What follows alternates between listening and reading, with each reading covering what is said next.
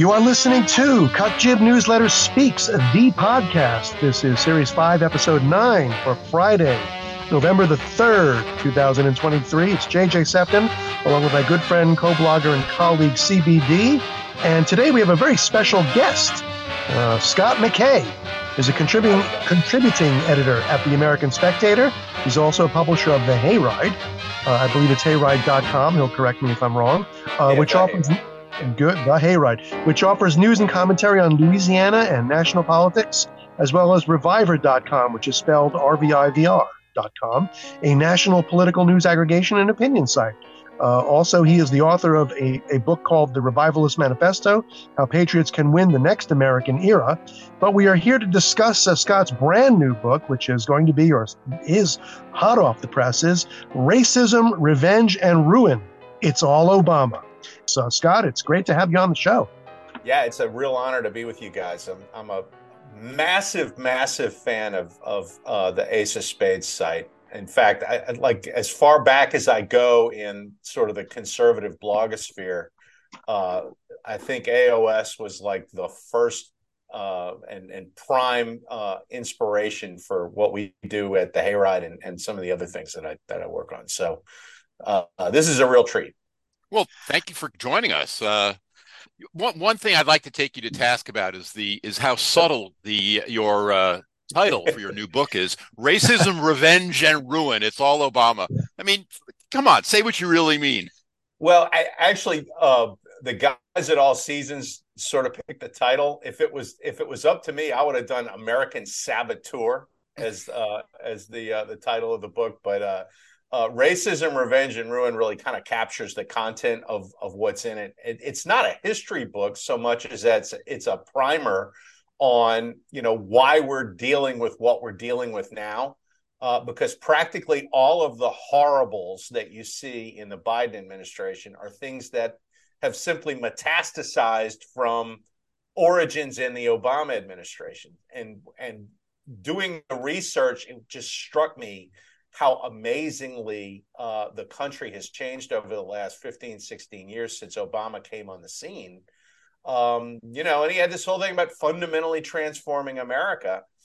And he was basically a failed president in terms of doing things that actually made people's lives better. But he managed that fundamental transformation anyway, which is a lot of what the book is about. Well, you know, he did exactly what he said. I mean, obviously, as you as you so so masterfully in the book show is that here is a man who was a you know he, he was uh, basically an image. He was this supposedly this vessel with which people would project their hopes and, and dreams on and blah blah blah. But he was pimped so to speak as a, as a moderate as joe biden called him. You know he's a he's an articulate clean black guy who could speak jive whenever he wants to. But you know, he was supposedly this, you know, this moderate guy who was going to bring everybody together. And as you point out in his very famous speech, I believe it was it was either his uh, the speech at the national convention or the one after the Jeremiah Wright kerfluffle, where he basically was sort of shouting all the platitudes about how America is wonderful and we're going to come together and make it even better than it is, and so on and so forth, and peace, love, and understanding. And he just basically did just the opposite when he when he when he took power.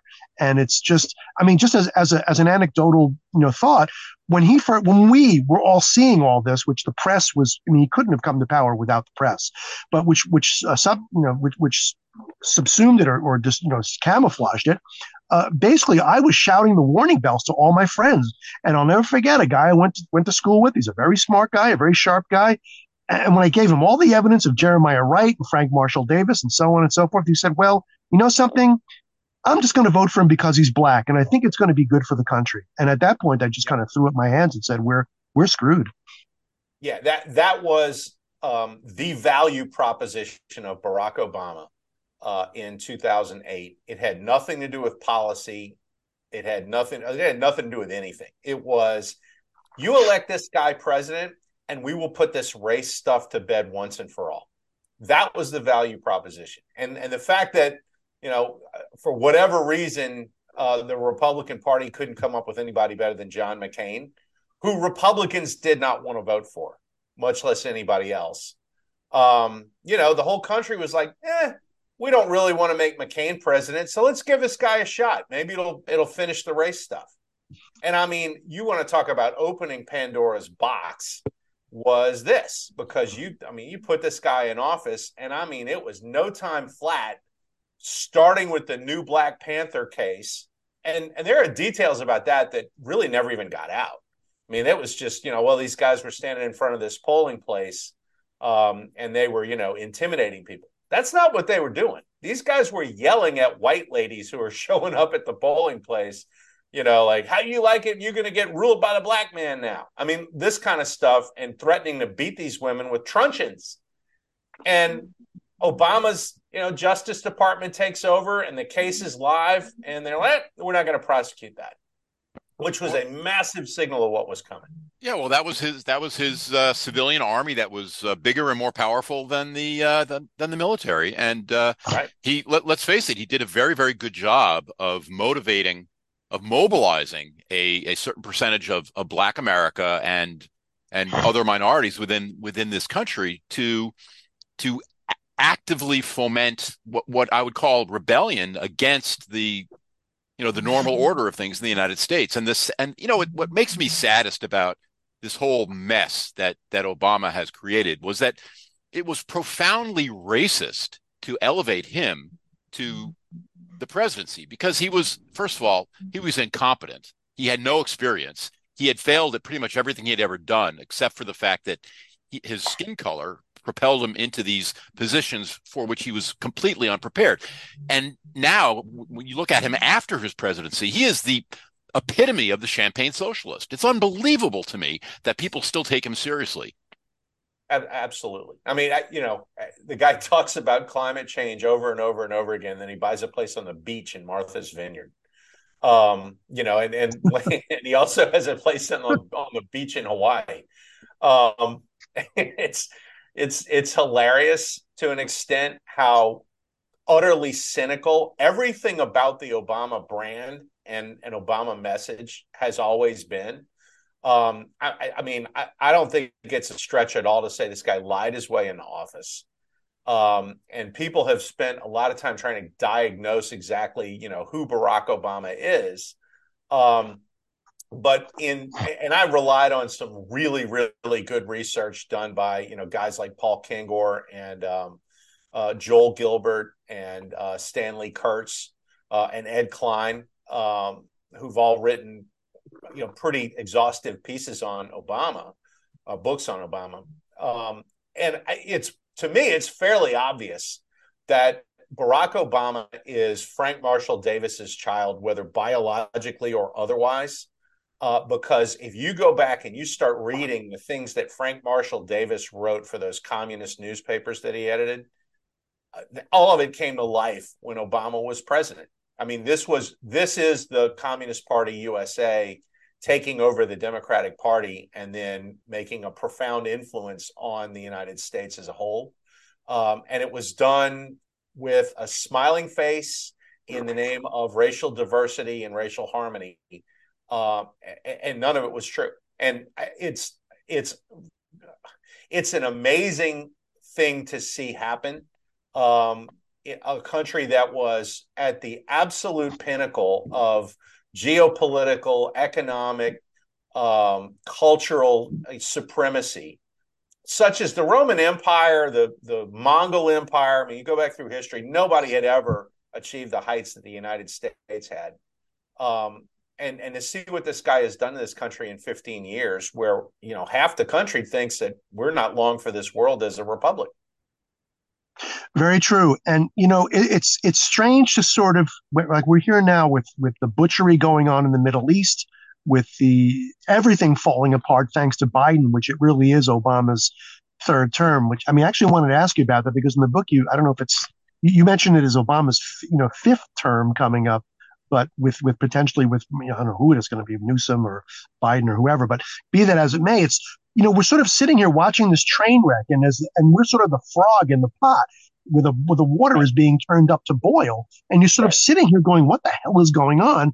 Right. And it seems like if you look back on all the depredations that started with Obama, really, and me even going back into after 9/11 with with George W. Bush, when you know the no blood for oil thing and all the crazy started coming out of the woodwork very quickly.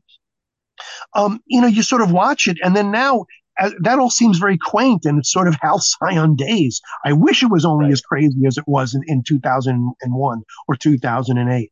But this is just, you know, and now go back even further. And, and, and I think this was our fatal conceit that uh, during the Reagan years, we all thought, we all laughed at the hippies and the unwashed people like, you know, whoever it was, Bill Ayers or, you know, or whoever, you know, the weathermen and all the hippies are gone. You know, J- Jerry Rubin had, had uh, cut his hair, and he and his wife became, you know, hipsters and uh, yuppies and so on and so forth. And we thought, well, this is it. It's a new golden age. America is back, baby.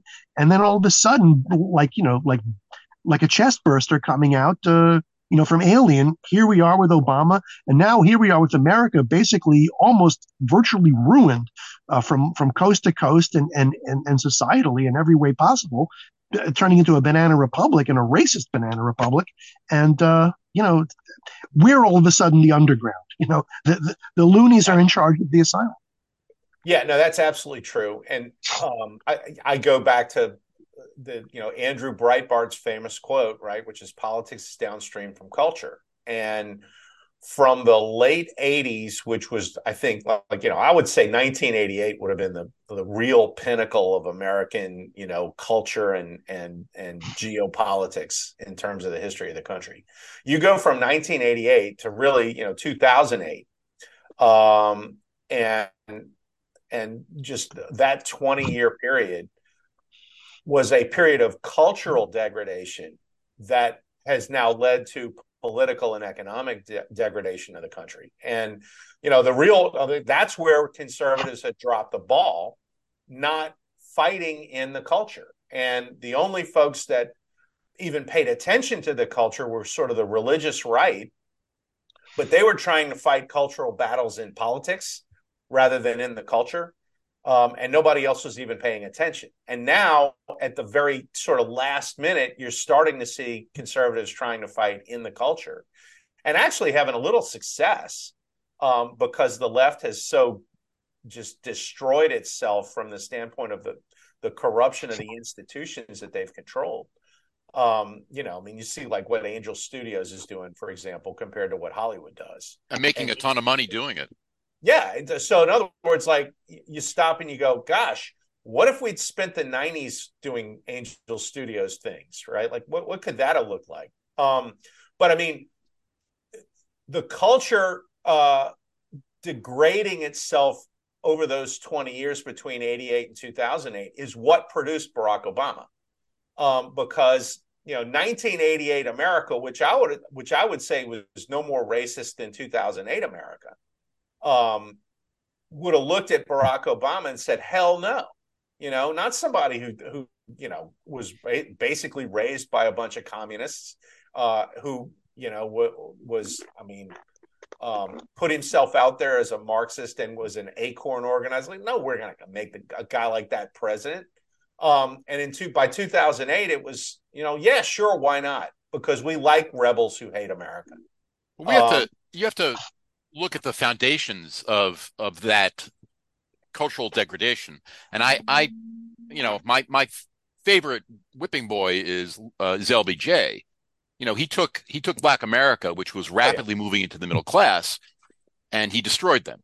And yeah. uh, you know, by by making them dependent on government through various social welfare programs.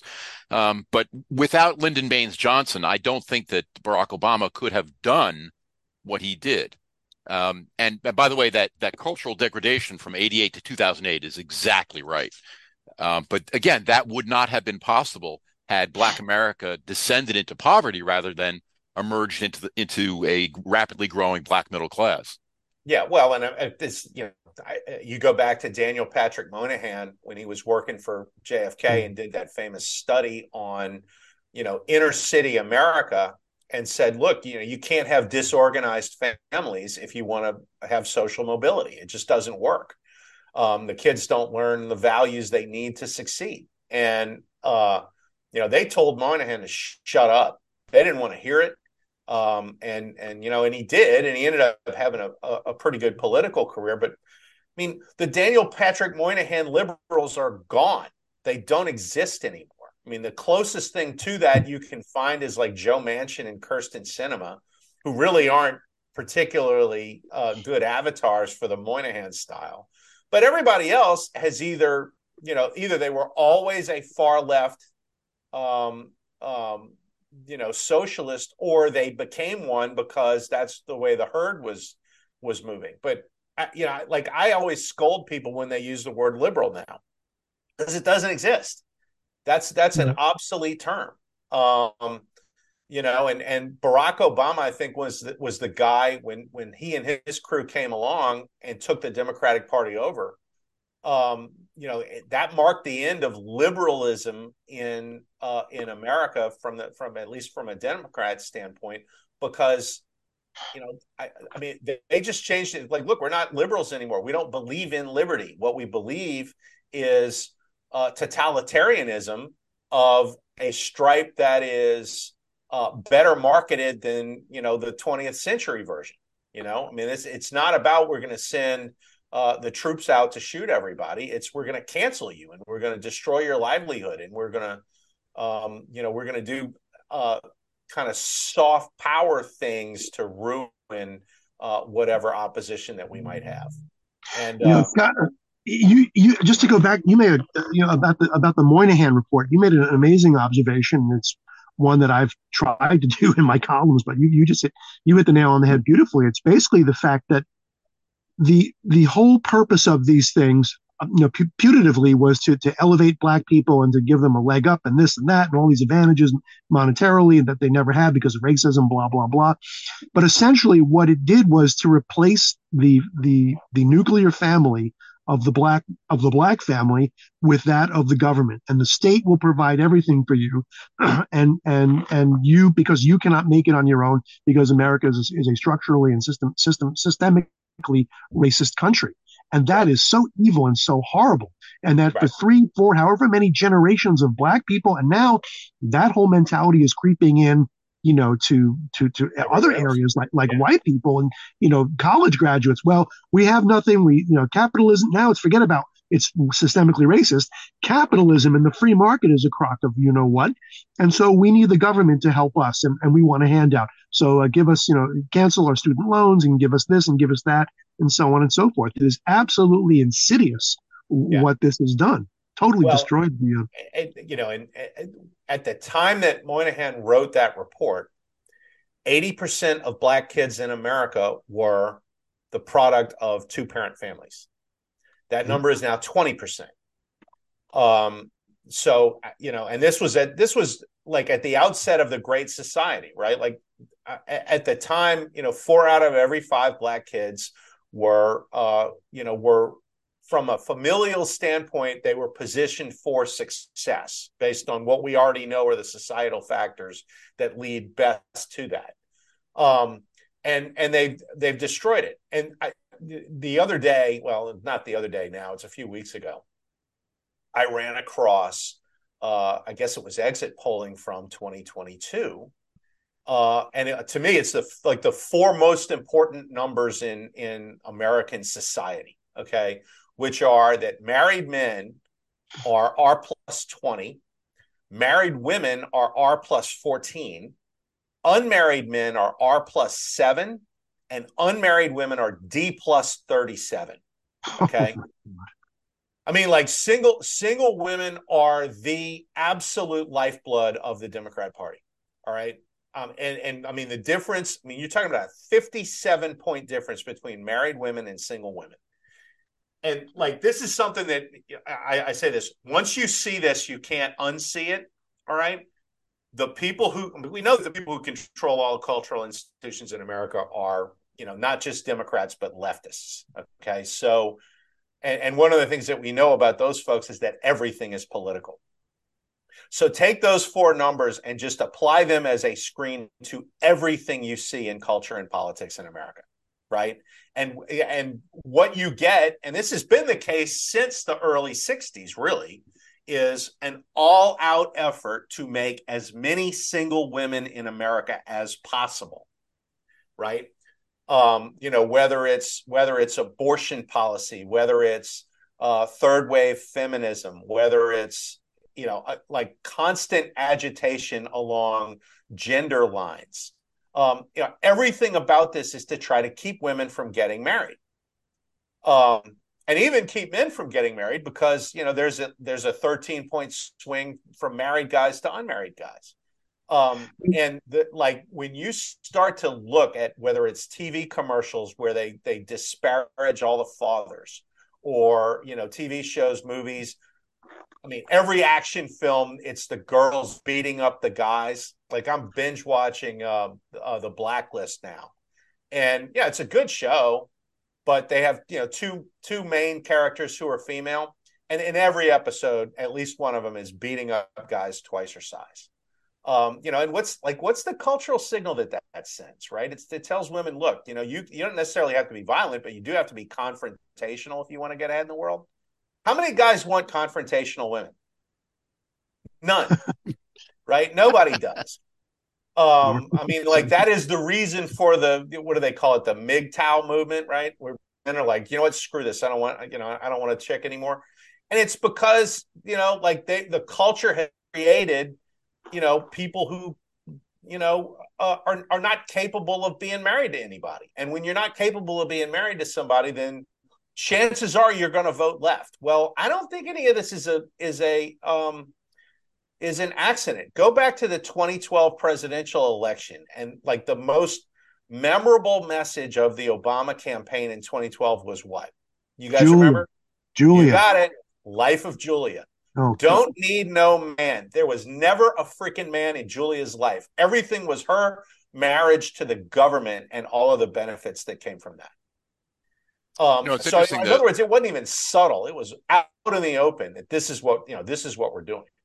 and you can you can see I mean, let's face it the tip of the spear of this movement are the teachers these are you know Oh yeah, and every teacher i see in the in the news is a purple haired woman who uh, clearly does not have a man in her life Right. and uh and is Yeah. not seeking one because she's made herself unattractive. yes Well, look at look at Randi Weingarten. I don't think she's married, and I don't think she has any children. She's a shrill, shrieking shrew, you know, freak who is Yeah. constantly at, at the forefront of every crackpot, Maoist, Marxist thing you can possibly imagine. And this is this is the key por- point when we were just to go back to what you guys were talking about with Breitbart and politics being down downstream from the culture. Well, damn it, you know, kindergarten is downstream from that.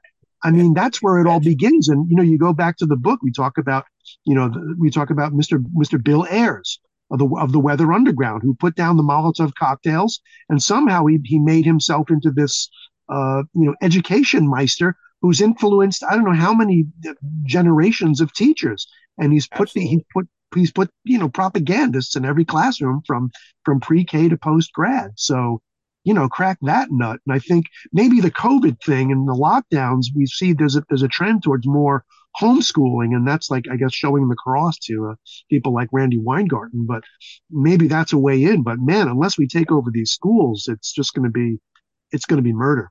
Well, what I'd love to see is just to blow that whole system up. Do money follows the child across the board, and let the market kill all of the you know the Bill Ayers educational empire. Because the, you know when whenever this stuff is subjected to market forces, and and you know the foot comes off the scale, nobody chooses any of this crap. I mean, you know, and the the, the most obvious sort of iteration of that that that everybody can look at is how badly these woke movies do right?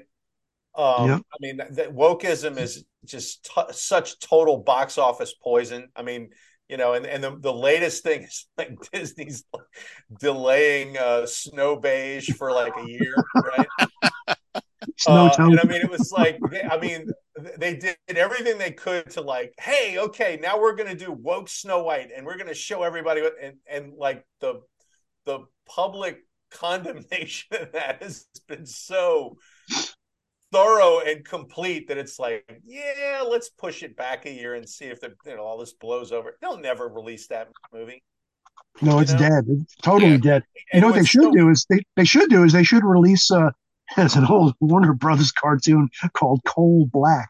and if you've ever seen it, it's really out there where it's like really Yeah, I horrendously remember, yeah, I remember But- that from but- from my youth. So exactly. we're, we're we're getting Yeah. a little bit far afield from from this very very interesting book that Scott has written. yes. Um, but I would like to point out something very interesting.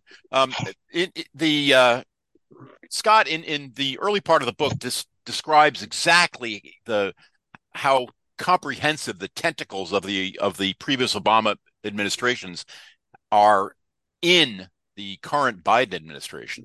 Yeah. And it it has just occurred to me that there are a lot of single women in the Biden administration from the Obama administrations. Oh yeah. And that Absolutely. yeah. Anyway, just an observation. I thought that was quite interesting. Well, I mean, look, this is this is it's the most uh, feminized administration that we've ever had right? I mean, at one time, and you know, who knows what Susan Rice is actually doing now?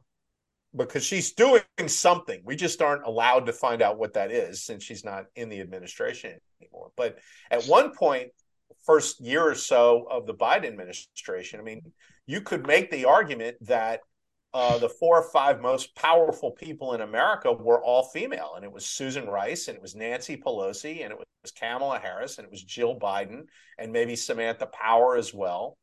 Um, and like that's who actually has been running the country, because nobody believes Biden does.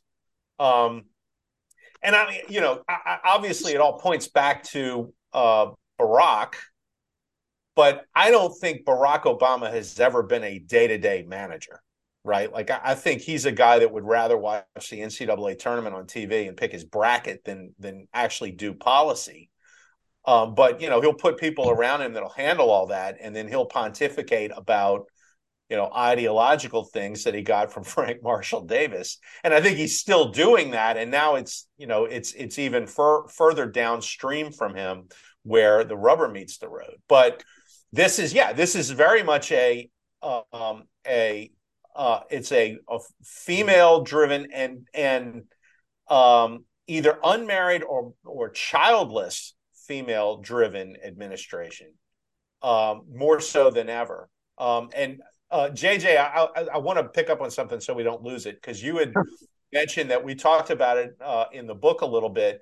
You know is the biden administration obama's third term or is it the fourth term um, and we ended up basically dropping a lot of the fourth term references in the book. There was going to be a chapter entitled, uh, you know, was was Donald Trump ever really president? And and what that kind of refers to is that Obama seeded the deep state with so many operatives um, that while Trump was sort of making policy on the top end, the guts of the federal government went largely unchanged uh, over the course of his term. You know, and you know, people who are big Trump supporters like hate, hate, hate, hate hearing that. But if you explain it to them, they'll understand, right? Like, I mean, he, he had half his first term eaten up with a stupid Mueller investigation and the Russia hoax that was perpetrated within the government, right? And the people that perpetrated it largely faced no consequences as a result of their actions. So much so that a lot of those same people were busily saying that the Hunter Biden laptop story was Russian disinformation, and there was no consequence for that either. Right? I mean, the guy that put all that together was Jake Sullivan, and he's the national security advisor now. That guy should have been never, uh, ever allowed to have anything to do with government again after he did that. Should have, um, been, should, have been put in prison. I mean, you have people, you know, then you have these apparatchiks like Bill Priestap, and you have you know McCabe and and Strzok, and I mean, you, you can really argue. I mean, uh, are these necessarily Obama operatives, or are these? Is this just the, the fact that the bureaucracy over the course of perhaps decades has always, if not to be charitable, leaned left and Democrat, but is now perhaps 99, 100% Democrat. So it's like, yeah, that's you know, true. Hitler, you know, did, did Hitler give the order for the for the final solution? He probably did. But then again, he had all these people around him who were eagerly doing things that they knew that that the, the Führer would approve. And it's like it's the same thing with you talked about Obama being a very sharp guy. You know, his whatever his intelligence, what do you think of him? And you say that he's a lazy guy, and I agree with you. He'd rather be doing his brackets and doing whatever the heck he is, or smoking a doober or chum or whatever. But at the end of the day, I mean, he is a very shrewd and and savage political operative in the fact that he got rid of all his you know previous candidates when he was running for state assembly and and the yeah. senate senate seat as you pointed out in the book. And we are reminded of this in so many of these incidents which are you know now just, you know it just comes back to the fore and you go oh my god this guy's a real sob but as being an intellect or a great thinker or whatever i don't think so. And i wonder well everybody says obama is pulling biden's strings but i think someone is pulling his strings. I think it's well, could be Susan, no, could th- be I, yeah, see, I, I, I disagree with with with you jj um, I, I think that that uh, obama is the head of this uh, of this operation. Um, but but this operation is so all encompassing as you just described that he doesn't have to do anything. His his acolytes are well well well prepared to to gut the government to to create this this the destruction of the middle class which as as Scott points out in the book is is really the goal of of these these current crop of communists so he he might be the he might be the uh, figurehead um, but they they know exactly what to do. They have been trained probably from birth to do exactly what they're doing now. Well, and, and let me pick up on that because the the one thing that I'll say about Obama, and I, like I, I think he's a smart guy, but what you can absolutely say about him is that Obama is not uh, creative. Okay, no, nothing about Obama in terms of his thinking politically or whatever. None of that is original it's all derivative. Okay. The the playbook that that Obama has followed throughout his entire political career was written by basically the American communist movement in the mid to late 20th century, whether it's the Saul Alinskys or um, I can't remember what the guy's name was that it was the big um, uh, American socialist guy in the 80s uh, who uh, basically Hall? What's that? Gus Hall? Well, Gus Hall was part of it, but I'm thinking of another guy. His name's Michael something. But I, like these are the people that turn. Oh, Schellenberg. Shellenberger. Is that it? No, no, it's not no. Schellenberg. I, I, I, anyway, the point is, yeah. uh, there was a movement of people who turned communism from like a Marxist-Leninist construct to more of a sort of, sort of cultural Marxist, but even more than that, a community organizing construct. Um, and this is like, for example, this was the the uh, the convention Obama goes to in 1983 when he's a senior at Columbia. Okay, that that you know he said was sort of a big moment in his life. That you know, like the entire uh, convention that he goes to is all about we're going to organize communities around a socialist precept. And so, in other words, that playbook was was already written, and it informs his entire thing. It's not like for example, the Democrat Party, which is now a reflection of Barack Obama's politics, is not about persuading anyone of anything. It's about dragooning as many of their people either to the to the polls or getting people to harvest ballots as they can. They don't they don't make arguments that they think the American people will uh, will like. Okay, I mean I'll give you a perfect example. So uh, this you know this week we had the Israel aid bill uh, that goes through the House, and Mike Johnson, who I'll, I'll, humble brag here, is a personal friend of mine, is the Speaker of the House. Oh. They throw, uh, all right, we're going to cut 14.3 billion from the IRS uh, to pay for the Israel aid bill because everybody in America wants the IRS's budget to get cut. Everybody in America wants that, right? Like anybody who pays taxes and even people who don't, like don't want to spend money on the IRS. So fine, we're gonna we're gonna help Israel. We're gonna do that. That is a very much a majoritarian position, and the Democrats go absolutely nuts over that. Why? Because that 14 billion for the IRS is that's political money for them. This is a, an opportunity for them to go after people who disagree with them, right? Which is more important than making people feel good, right? It's more important than winning people's approval. And so it's, you know, they're turning elections into ballot harvesting contests. All of that's community organizing, right? It's not about making my people the majority. It's about making my people more powerful than the majority. Um, and everything about Barack Obama's uh, life before politics, his political life, his administration, even the post administration, has all been about that concept. that he did not learn. Okay, this was this was sort of an American Communist Party uh, operation where you know you take these disaffected minorities and you stitch them together into a coalition that is not a majority of the country, but it's it is a coalition that is cohesive enough to intimidate the majority. Which whether it's whether it's you know whether it's blacks, whether it's illegal aliens, whether it's the you know Dave Chappelle's alphabet people, right? Uh, single women is another one. Um, I mean, you know, like stitch this together, make everybody an aggrieved victim, and then that is what you can build an, an active political ingredient out of. And it, what's fascinating about that is that it is internally inconsistent. That the yes. you know when you you as you say you cobble together these these these huge groups of of disparate people, they're not all going to get it. They're not all going to get their handout. They're not all going to get the jobs. They're not all going to to get the you know the the the the, the, the below market mortgages. It's not. It doesn't work that way because because ultimately we are governed by economic principles. Um, so the the what's fascinating to me is that that the socialist movement in the United States, the communist movement in the United States, has convinced their these willing fools that they're going to get something, and they never right. do. And the evidence right. is stark. And the evidence you you go back hundred years, and there it is. But it, it, keeps working, and it's fascinating and and a little uh, a little upsetting. Well, you know, you know if you want to get these people's heads to explode, you know, just put the questions like, okay, so if you get this revolution that you're asking for, what makes you think that you're going to run it? like, you know, like there were a whole lot of people that were horribly surprised when Joseph Stalin ended up running the USSR and putting them in gulags. So like, well, wait a minute, that's not what was supposed to happen.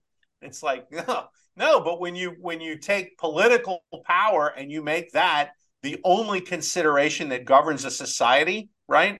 Rather than, you know, market forces or moral imperatives or whatever that a free society will usually uh, at least adhere somewhat to. When it's all political power you're going to get the most most ruthless bastard you can find is going to ultimately run the show. And the first thing he does is get rid of all the pointy-headed dreamers um, who you know thought it was a good idea to put him in charge in the first place when you when you bring that up to these guys they have no answer for it because they never thought that far ahead well, that's just it. It's like it's you know they always say uh, whoever you know the, the first people that Stalin lined up against the wall or shoved into the basement of the Lubyanka if only Stalin knew, if only Comrade Stalin knew. And these were the most ardent Bolsheviks you could possibly think of, but he wanted them out of the way.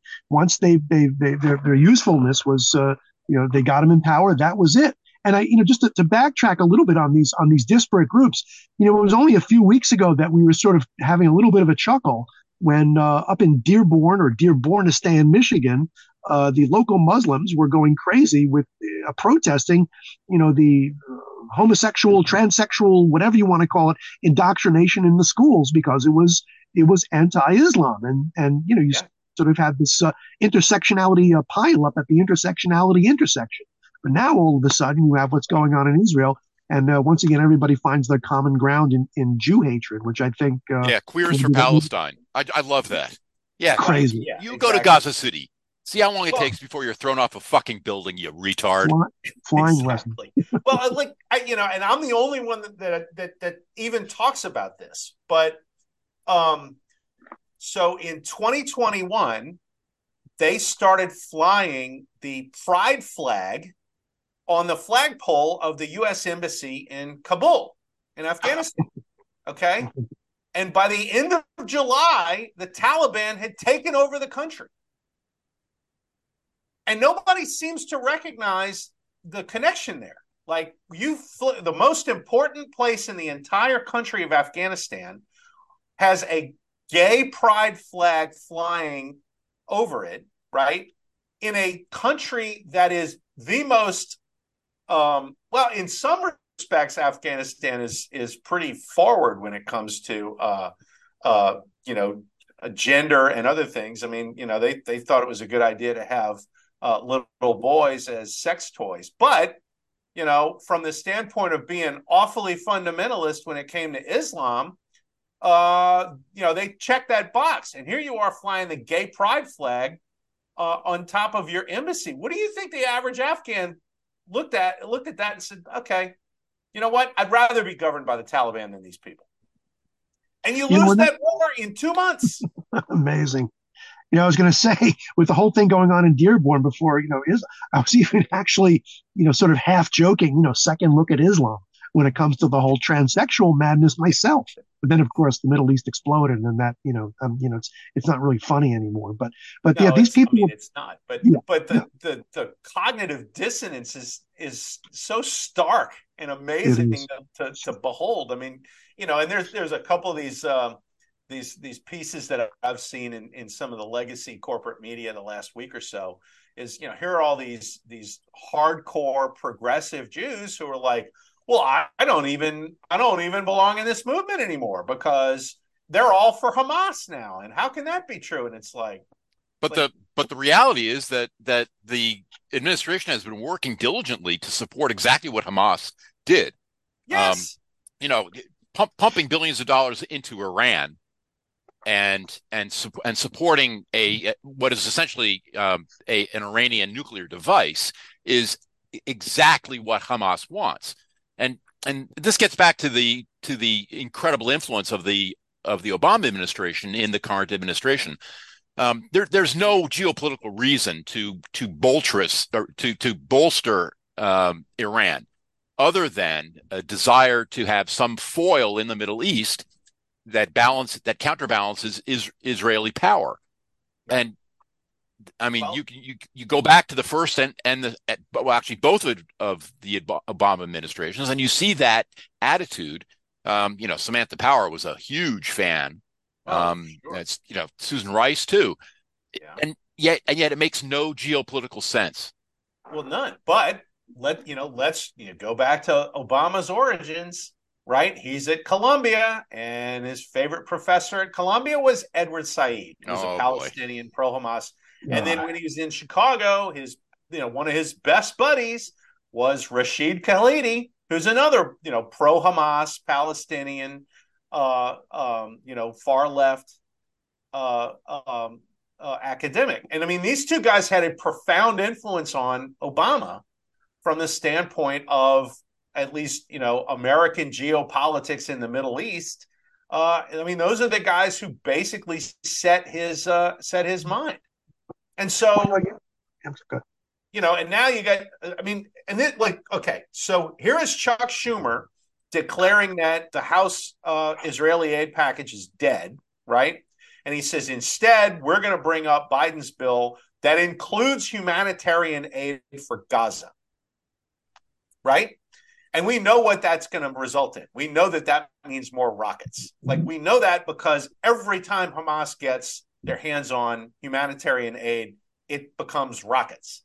So their their response to uh, what Johnson wants to do, which is to cut IRS, cut IRS, use the money to uh, to give Israel aid. Their response is no. We're going to spend hundred billion dollars, and some of that is going to fund both sides to this war. Right? Um, and, and I mean, and this is Chuck Schumer doing this. So Chuck Schumer is, wants to fund Hamas. I, I, that's how bought in these guys are. Which is kind of funny because uh, his his niece Amy Schumer uh, tweeted support for Israel, and now she's being reamed a new one from her friends on the left. All of a sudden, she's she's being canceled. I mean, look, I feel bad for her in a way, but you know, let it let it be a slap in the face. I mean, I assume she's she's going to apologize because she probably has the spine of an amoeba because she values her career over her, her morals, whatever they may be. I hope she proves me wrong. But it is insane. It's absolutely, you know, you don't, you know, their their worldview is such, you know, it goes back to what you wrote about in the beginning with, with when Obama first went into the office. What the heck did he do? He got rid of a bust of Winston Churchill. And yeah. why? Because Winston Churchill, according to his father, represented colonialism. And now all of a sudden, what's the big word these days with Israel? De- decolonialism, decolonize the Middle East, decolonize this, decolonize that.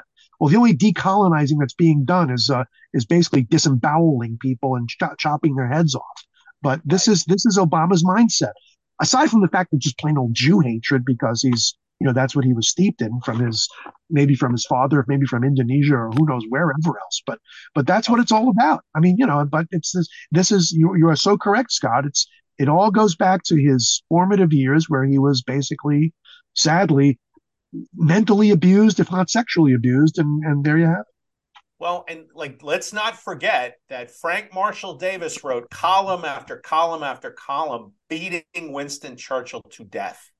Um, When he was writing for the, at the time, I guess it was the Honolulu Star or whatever that, uh, that, that uh, communist newspaper that he wrote for in Hawaii. I mean, so like the whole thing is, is like, and you know, whether it's, it's, it's Barack Obama Sr., who I would say is a, is sort of a, a um, a fantasy figure in Obama's life he, who didn't really have the influence on him that that uh, that that Dreams from My Father book suggests.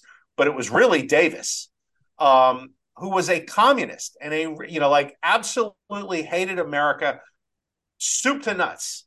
Um, I mean, this is a guy who uh, dedicated himself to destroying the America that was. Um, and I don't know that he's fully succeeded, but boy, has he done some damage uh, since he had the power to do it over the last, you know, 15 years or so. And we're all looking around just, you know, bewildered, like, how did this happen? Um, and that's like, you know, that's kind of the reason I wrote the book is, you know, you, you need to be able to understand like why we are where we are because it wasn't some organic thing and this is like the big thing that they love to, to you know like style themselves as progressives and they make you believe that this is just society evolving the way it was always going to evolve and that's not true you know i mean they, they did like the obama administration particularly like idiots like john kerry when he was secretary of state you know they keep making it like well you're on the wrong side of history mm-hmm right? And that's a that's a Marxist construct that you know history's you know the arc of history bends in a certain direction and it, everything is inevitable, right?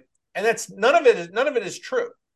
Um, and you know one of the it was kind of a a, a fun little anecdote was you know when the Russians uh, first uh, started uh, well I guess it was when they uh, came into Crimea back in 14 I guess it was and um, yeah. you know, Kerry goes as well. You're on the wrong side of history, and you know, Putin. And I don't remember exactly what the quote was, but Putin like basically laughed in Kerry's face. It's like, I control what the arc of history does, right? I'm the one that's acting. I'm the one that's making history.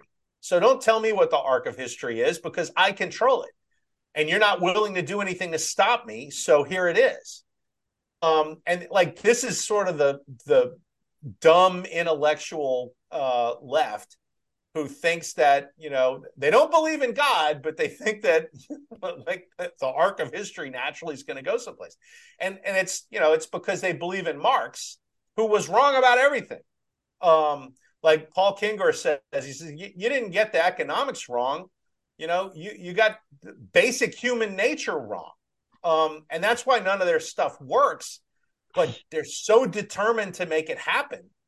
Um, that you know that that you get the problems that you get.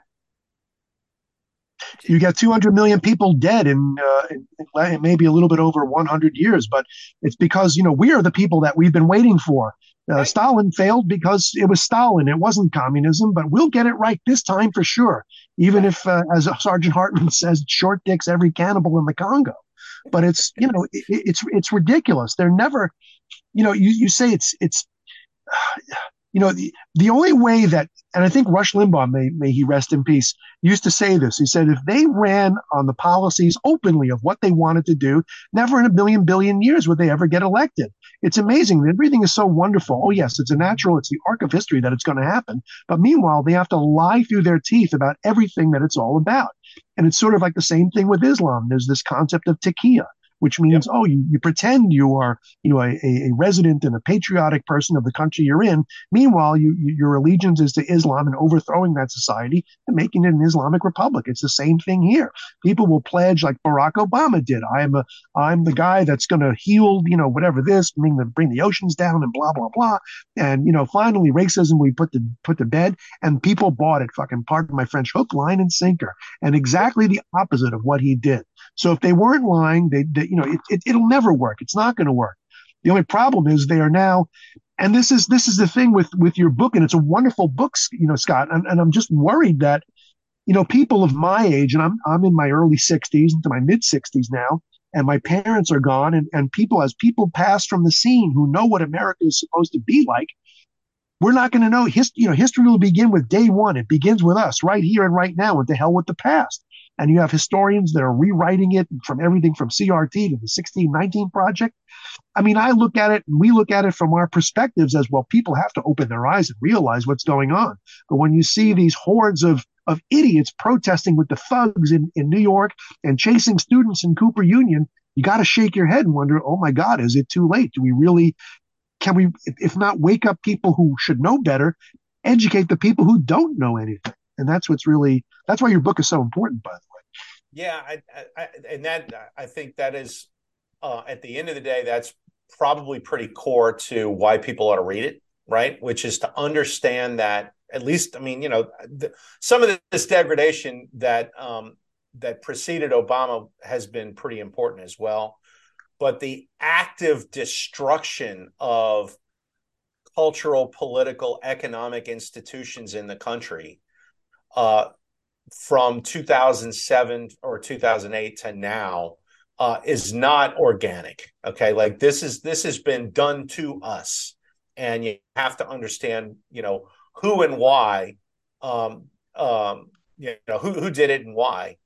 Um, if you want to be in a position where you have sound footing to, to to to start taking the country back, and on the right particularly, we have not come to grips with this. I mean, we you know we'll bitch about Obama all day long, right? I mean, we've done that ever since he came on the on, on the scene, but nobody has ever really dissected not just his background, but the effect that applying that background to the whole country uh, has had. And, you know, we've just kind of sort of let things go and well you know maybe there's systematic racism in america. And it's like no that that that isn't what's going on here. What's going on is the democrats people who uh, operate under that same sort of acorn framework that obama did democrats have weaponized governmental failure in the cities where most black people live. Um, and made it so that it's impossible to move up right? When when the criminals run the streets there is no commerce. And when there's no commerce that means there's no jobs for you know kids to go get a job in a, you know, a kid can't get a job in a store in the inner city anymore right? There's no there there i mean the stores are closed.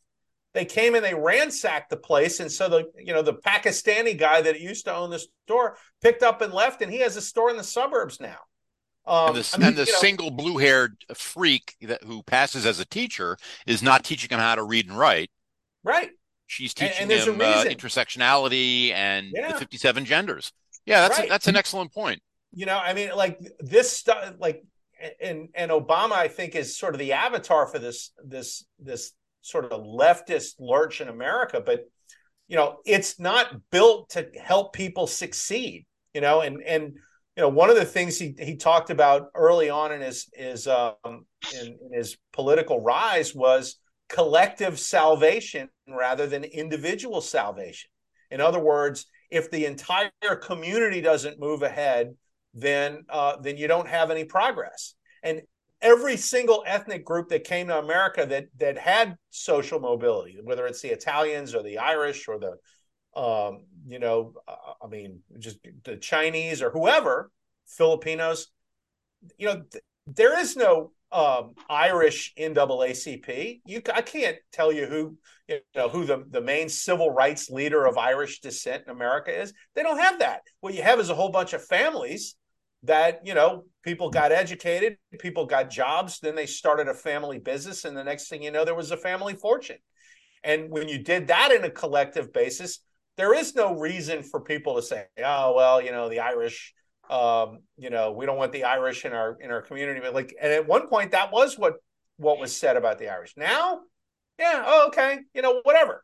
And they don't even call them irish anymore. They call them white which frankly, as somebody who's half Scottish and half Cajun, I get irritated when they call me white because I have a, a, a much more detailed heritage than that. Um, but the but, uh, but that's is, that's that that word is carefully carefully chosen.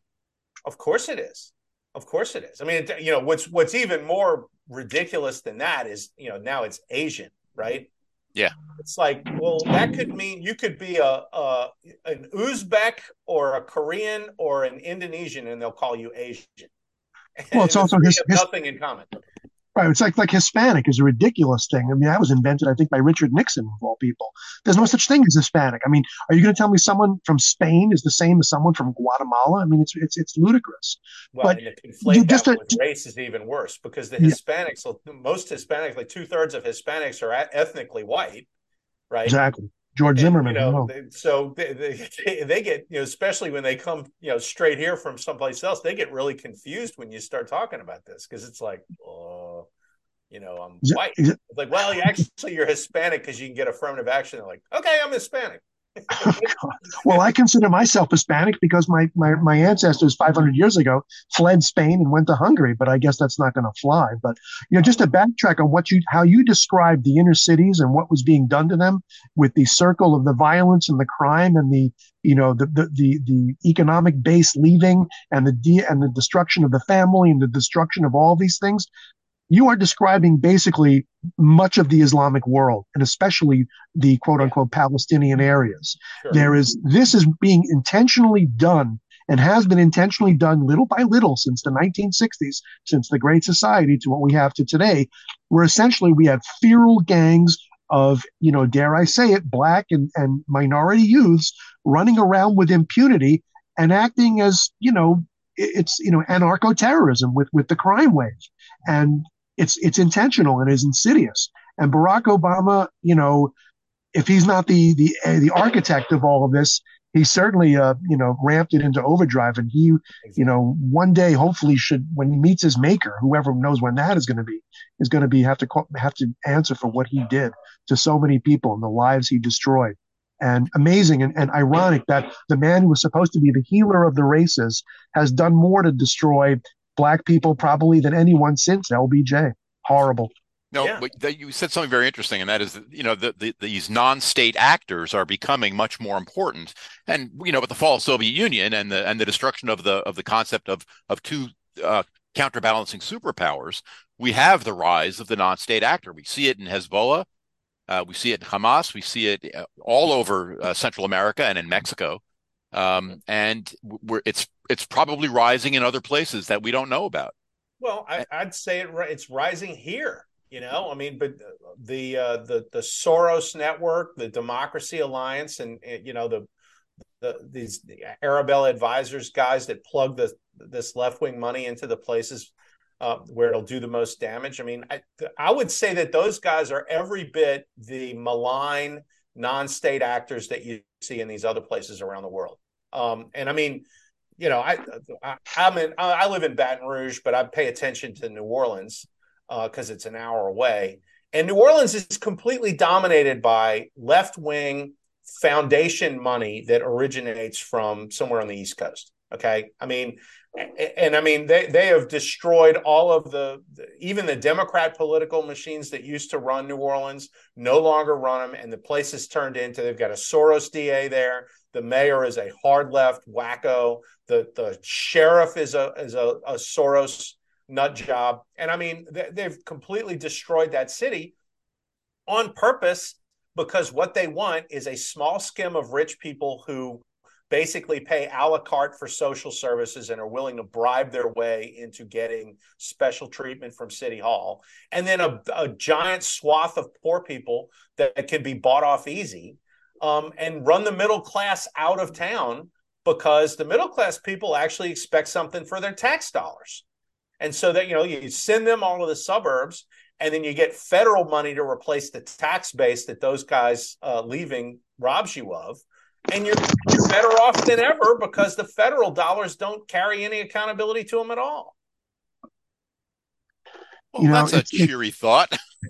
well, I mean, but it, it is it is every big blue city in America is run this way, and it's the reason they're all collapsing, right? Because the the middle class is what keeps government accountable. Always has been in every society. When it has a, a functioning middle class, then you know government is afraid of these people because they actually have some resources to do something about uh, about things that they don't like. Well, if you get rid of them, then you you basically get to to govern it. I mean, you rule over a ruin, but you're going to rule because none of these people ever get voted out of office, right? Because there's nobody available to vote them out of office anymore.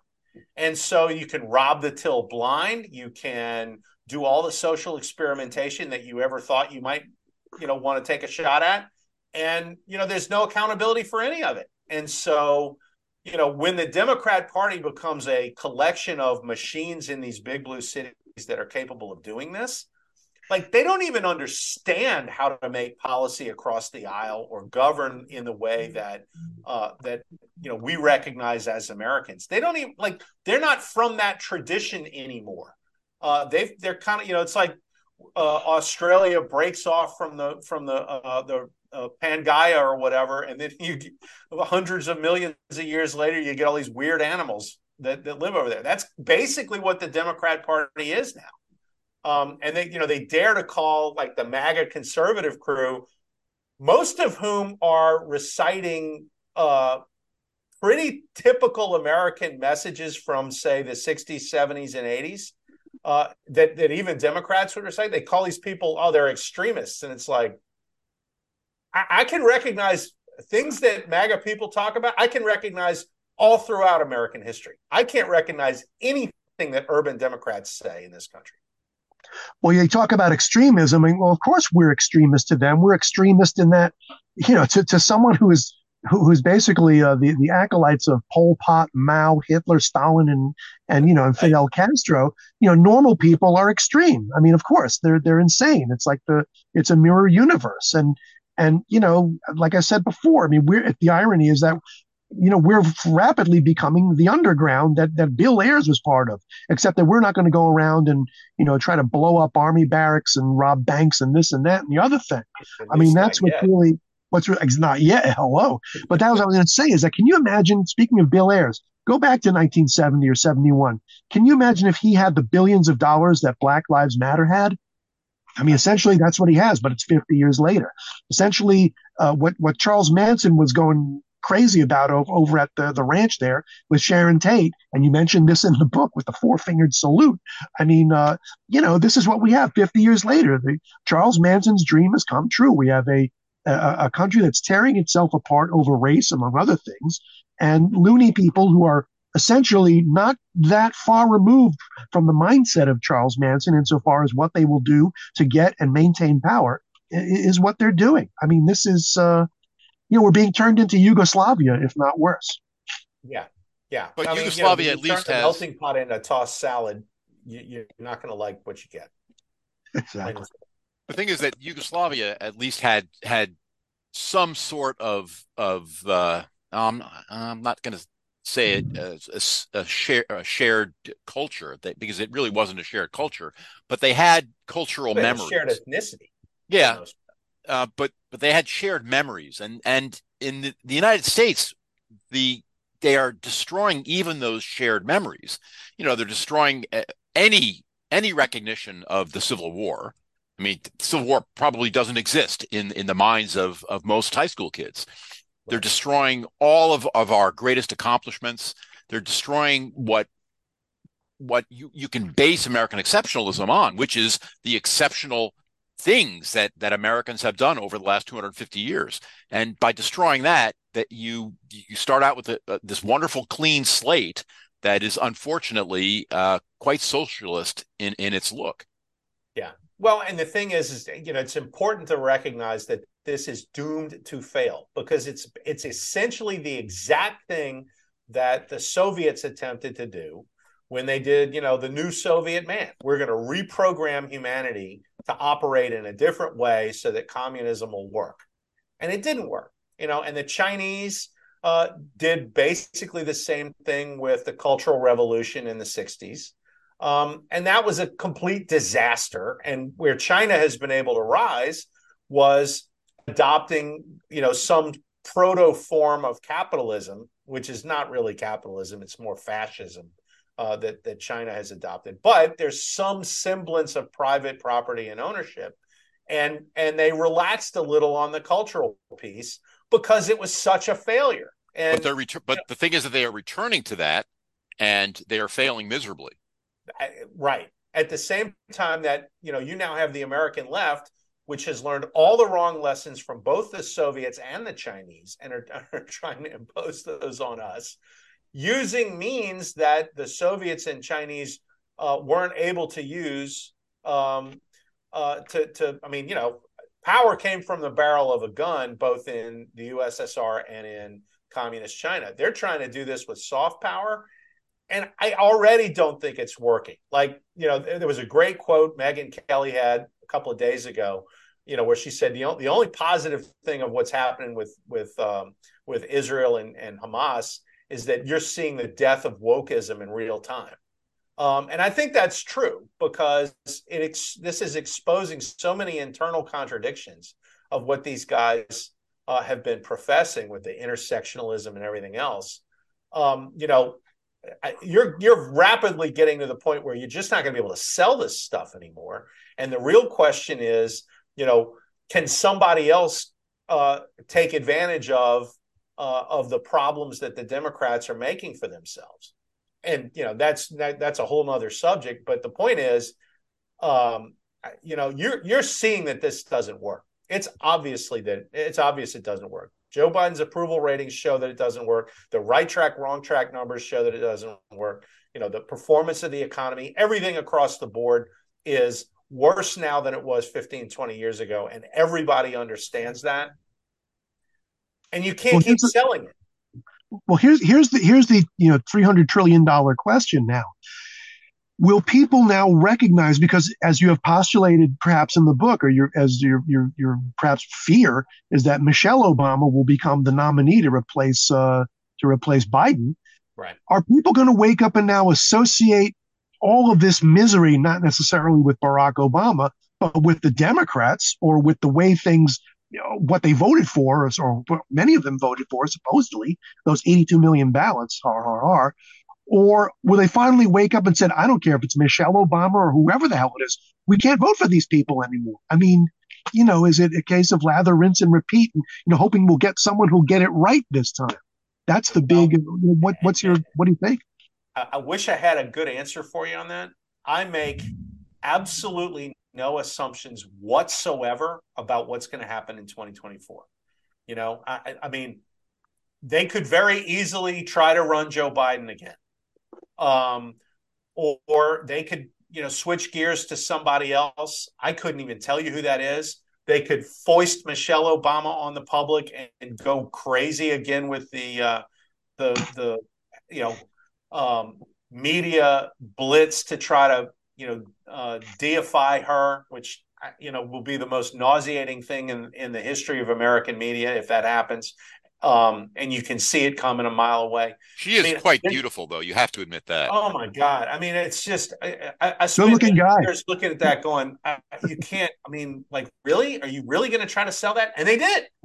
Yeah, they did. You know, I, am not saying it worked, but uh, look, and and here's the thing: go find you know, go talk to any single woman you want, and, and three quarters of them will tell you that Michelle Obama is like an idol.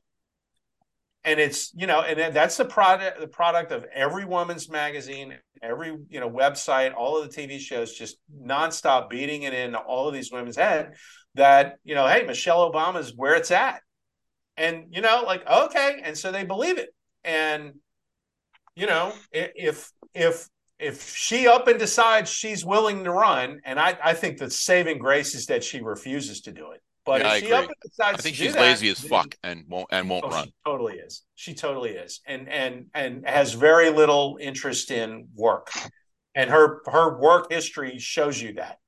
Um, but I mean, you know, that's a look. That's a that's a tough road to hoe if you got to beat Michelle Obama. Um, not because she's you know, good at campaigning or any of that. I mean, look, they foisted Joe Biden on us, and he was in his basement for the entire campaign. Um, so who knows? Well, um, you know, okay, so so we'll we'll grant the what is it, uh, Democrat plus thirty something for single women? Thirty-seven. Okay, Democrat plus thirty-seven for single women. They're all going to vote for Michelle Obama, but they're going to vote for the for the Democrat no matter what. That's right. Where where in the in the vast body politic is she going to get the other votes? Uh, that's a good question. Can they convince that Michelle Obama is the, is going to be the next savior of America? Well, I mean, look, I, I mean, if she gets elected, you could very well have the country split into red states and blue states. Yeah. I mean, that's that's entirely possible. Um, so, um, but what I would say, I mean, for the people who don't idolize Michelle, there is hatred of Trump. Like that, you know, th- that's that's what's on order there. Yeah, is you know, um, you know, you can't possibly vote for Trump and you know we'll try to put Trump in jail. We'll call him a felon. We'll call him every name in the book, and uh, you know maybe we're better off going back to the Obamas and let's calm things back down, which is a an abject lie and one of the stupidest things anybody has ever said. But it's probably what they would do, right? Because demonizing the Republican is the only way the Democrats can sell what they have to sell. You're seeing it. They're trying to do it to Johnson now. This, I mean, this guy is basically Ned Flanders. Okay. I mean, I know Mike. He is one of the nicest people that you will ever meet in your life. He is one of the most pleasant human beings that you could possibly talk to. And they are demonizing him as some sort of, uh, you know, insane, rabid, um, you know, homophobic, uh, sexist, fundamentalist nut, and none of that even remotely approaches what he is in real life. Um, well, you know, they have to demonize him because they can't beat the arguments he's going to make. You know, it's an what what you just said, Scott. Is an interesting. It's an interesting thing, and we, and you know, it sort of harkens back to what I said about you know the mirror universe America. Is that yeah. you know what he's i mean and he's not even you know he's not a fundamentalist bible thumping you know whatever you know and, and that's always been the, the, the slime and the smear that these people have done you know since jerry falwell and since ronald reagan i mean it's amazing like we were supposed to turn into a, a christian theocracy where everyone was going to look like handmaid's tale i mean how did that work out for us it didn't oh, yeah. of course not but, and believe but the, me, they're not done with that argumentation. Hey, you know something? I would, oh. I would, ve- I would much prefer living in a in a in America run by uh, fundamentalist Christians than the let, current iteration of the United States. Yeah, let, let me let me just say this. I live a block away from a church, and there was I, I kid you not, there's got to be a 30 foot crucifix on on the on the on the corner of this main intersection. And when I first came here, you know, just visiting family, I was, you know, as a Jew from Brooklyn, I'm a little, uh, oh boy, here I am, and you know, what in God's country. But now, what's going on in of all places, Brooklyn, New York, the seat, the most, probably one of the most Jewish places on the planet. And by the way, if one of your your colleagues, if you know him, Rabbi Doug Fisher, please yeah. tell him I said hello because I'm also a, an alumni of Brooklyn College it's it's my hometown has become the most rabidly anti-Semitic places on the planet next to Gaza. I mean, right. you know, or, or, Riyadh. So I'm more comfortable here than I am in, in, where I grew up, which which is crazy. But going back to Michelle Obama for a moment, I'll just say this: I don't think, and I hope it's not. This is the case. She may not run not only because she's lazy, but because I think she's got an ego that's even bigger than Barack Obama. I yeah, think, I think, right. I think that she resents will resent having to be his quote unquote, or perhaps his puppet, or be the one to implement his vision of America, regardless of the fact that they're obviously the two of them, are, I'm sure, are, are uh, you know ideologically uh, identical twins, so to speak. But I think her ego in that regard might prevent her from saying, "To hell with it! You find yourself another, find yourself another Joe Biden to, to pull the strings. I'm not going to." You know, later for that crap. I don't need the aggravation. But well, then there's the, you know, there's also the, the the the notion of as we mentioned, you know, the, the, the, machine of institutionalized fraud, as we've talked about, is already in place. I mean, forget about Trump. I mean, if they brought in, you know, Christ off the cross, I mean, how is he going to win the, uh, you know, w- you know, win an election with with that machine going? So well, there you go. What I, what I would say about that is that, and you're, I mean, it's you're right that it's a major concern for sure. But what I would say is, you know, it takes a lot of money and talent to keep a political machine running right? I mean, Tammany Hall was the most successful political machine in American history. And it, you know, at a local level, it lasted about 30 years. Mm-hmm. Um, so Obama has basically built this machine. I built it in 2007 or so. Uh, so it's it's you know it's run for about 16 years. You can see some uh, uh, some parts falling off of this thing. Like for example, I can't remember who was it, ABC News poll from like a week ago. um, and Biden's beating Trump in the black community 74 to 26. Okay. They like 74 to 26 will not work because you can't run the machine on 74 to 26. No, you right? need 95 5. Or, or at least 90 to 10. If you're running yeah. 74 26, and here you are, you're, you know, you're, uh, you're spending millions of dollars in street money to get people, you know, get the vote out or whatever, and you're only getting a, a three to one advantage. Like that, that money, their money is falling out of that machine left and right. That's a problem. Um, and you know the Hispanic numbers are bad, the Asian numbers are bad. You know, like a lot of of urban America, and they're going to win all of the cities. Don't get me wrong. Sure. But the margin that they win the cities by, if that machine is not running at full at full bore, and they can't turn the vote out, and when they do turn it out, they don't turn it out in the numbers that they think they're going to turn it out in. It all falls apart, right? So, which was what what was so interesting was and and uh, uh, you guys had this at Ace um, uh, a week ago or so, or maybe it was earlier this week. I can't remember. Um, talking about the Muslim Democrats uh, are yep. making threats. Right? You need to be pro Hamas. We're pro Hamas, and we want Biden to be pro Hamas, or else we're going to start voting Republican. All right, that is a a totally um, uh, toothless threat. Okay, because the Republicans are far more anti-Hamas than Joe Biden is. Um, but what they might do is they might vote for Cornel West, who is showing up at the pro-Hamas rallies. Go Cornell! Exactly. and if so they lose, right. got if they, if they lose Michigan. Yep. Yeah, you got, right. Well, I mean, exactly. So, you know, how if the if the Muslims don't want to vote Democrat, if they're going to vote for Cornel West or they stay home or whatever, like you don't win Michigan, okay? Um, you start having some problems in New Jersey. Um, you know, it's a problem in Virginia. I mean, you go to these places where there are high concentrations of Muslim Americans, and if they aren't satisfied, or if you know, if Biden doesn't bite on the you know pro Gaza stuff that these guys want, um, then you know they don't show up, and that they have a hole in that machine.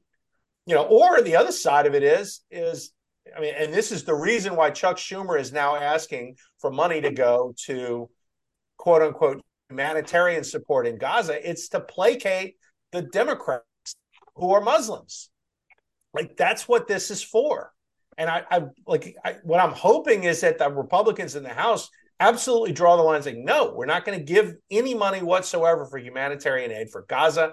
Get it from the Saudis or the Iranians or whatever. We're not doing it because if they don't produce something, then those people don't turn out because it the machine is based on money that goes out of your your wallet and into the uh, cogs in the machine, and this is one of them. And so we'll see, but to keep that thing running when it's led by incompetence like Biden and Kamala Harris and some of these other people, like I think there's reason for optimism there because again, like I, like I've been saying and like I said in the book, none of this is organic. This is not actually who America is. It's that the active ingredient in our politics and the people that control our institutions that don't actually represent the majority of the country, you know, are, are able to sort of create this screen behind which um, uh, you know they operate, and the rest of us don't really understand all of the all of the the mechanisms behind it. You know, it's interesting. Scott. You, they okay. they they are absolutely ramping up violence. Um, oh, yeah. which which which act, which surprises me a little bit because I think that's going to turn off a fair number of Americans, and yeah. that act that supports your supposition that maybe the maybe the wheels are falling off a little bit. It could be, you know, it could be a 1968 redux in that yeah. regard. After you know the Democratic convention with the rioting, all of a sudden people thought, well, maybe we should vote for Richard Nixon. Or there was at that point a great silent majority who said, oh, the hell with this crap. We got to, you know, we have to do this. Maybe if there's no great silent majority anymore, at least a majority of some sane people finally saying, well, we can't we can't allow this to happen anymore. But well, I, I, think we're running running way long right now. But uh, Scott and CBD, um, any any parting thoughts on on Barack Obama and his his legacy of horrendousness uh, that, well, that you want to impart? Actually, I want to I want to direct people to uh, a couple of Scott's uh, recent articles on the American Spectator. Um, one that he wrote, I think it was yesterday. He talked about um, you get we get what we tolerate. Uh, it's yeah. a it's a superb article, folks. Read it. Uh, it's it's an important thing, um, and that's one of the reasons why I suggested that they're they're ramping up the violence. And I think America is pushing back just a little bit because they are so disgusted by that that the hyper aggressiveness of the of these um, these willing fools out in the streets.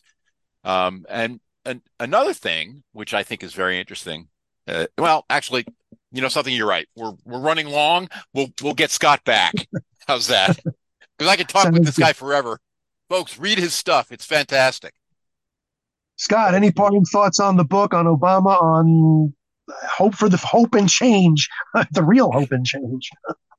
yeah, hope for change, right? At this yeah. point, um, you know, I, what I would say is, um, you know, kind of what I've been, uh, I guess, boring you guys with for this whole podcast is, you know, it's important to understand that um, you know, without being a conspiracy theorist or any of that, like there is a sort of a holistic drive on the part of Obama and the people that uh, that are with him uh, to create what we're seeing in America now.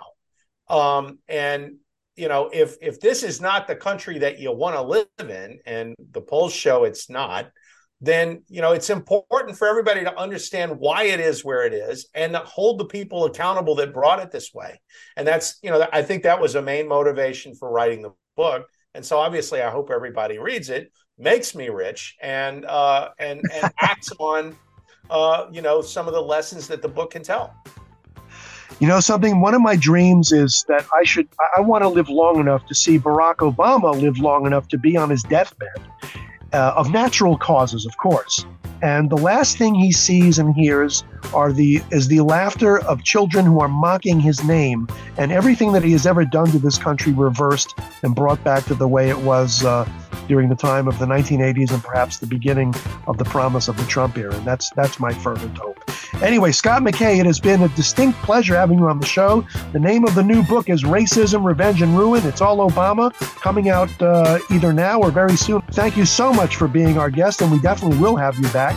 So for CBD, it's and for Scott McKay, it's JJ Sefton for CutJibNewsletter Speaks. We will see you on the next one. Thanks for listening, folks.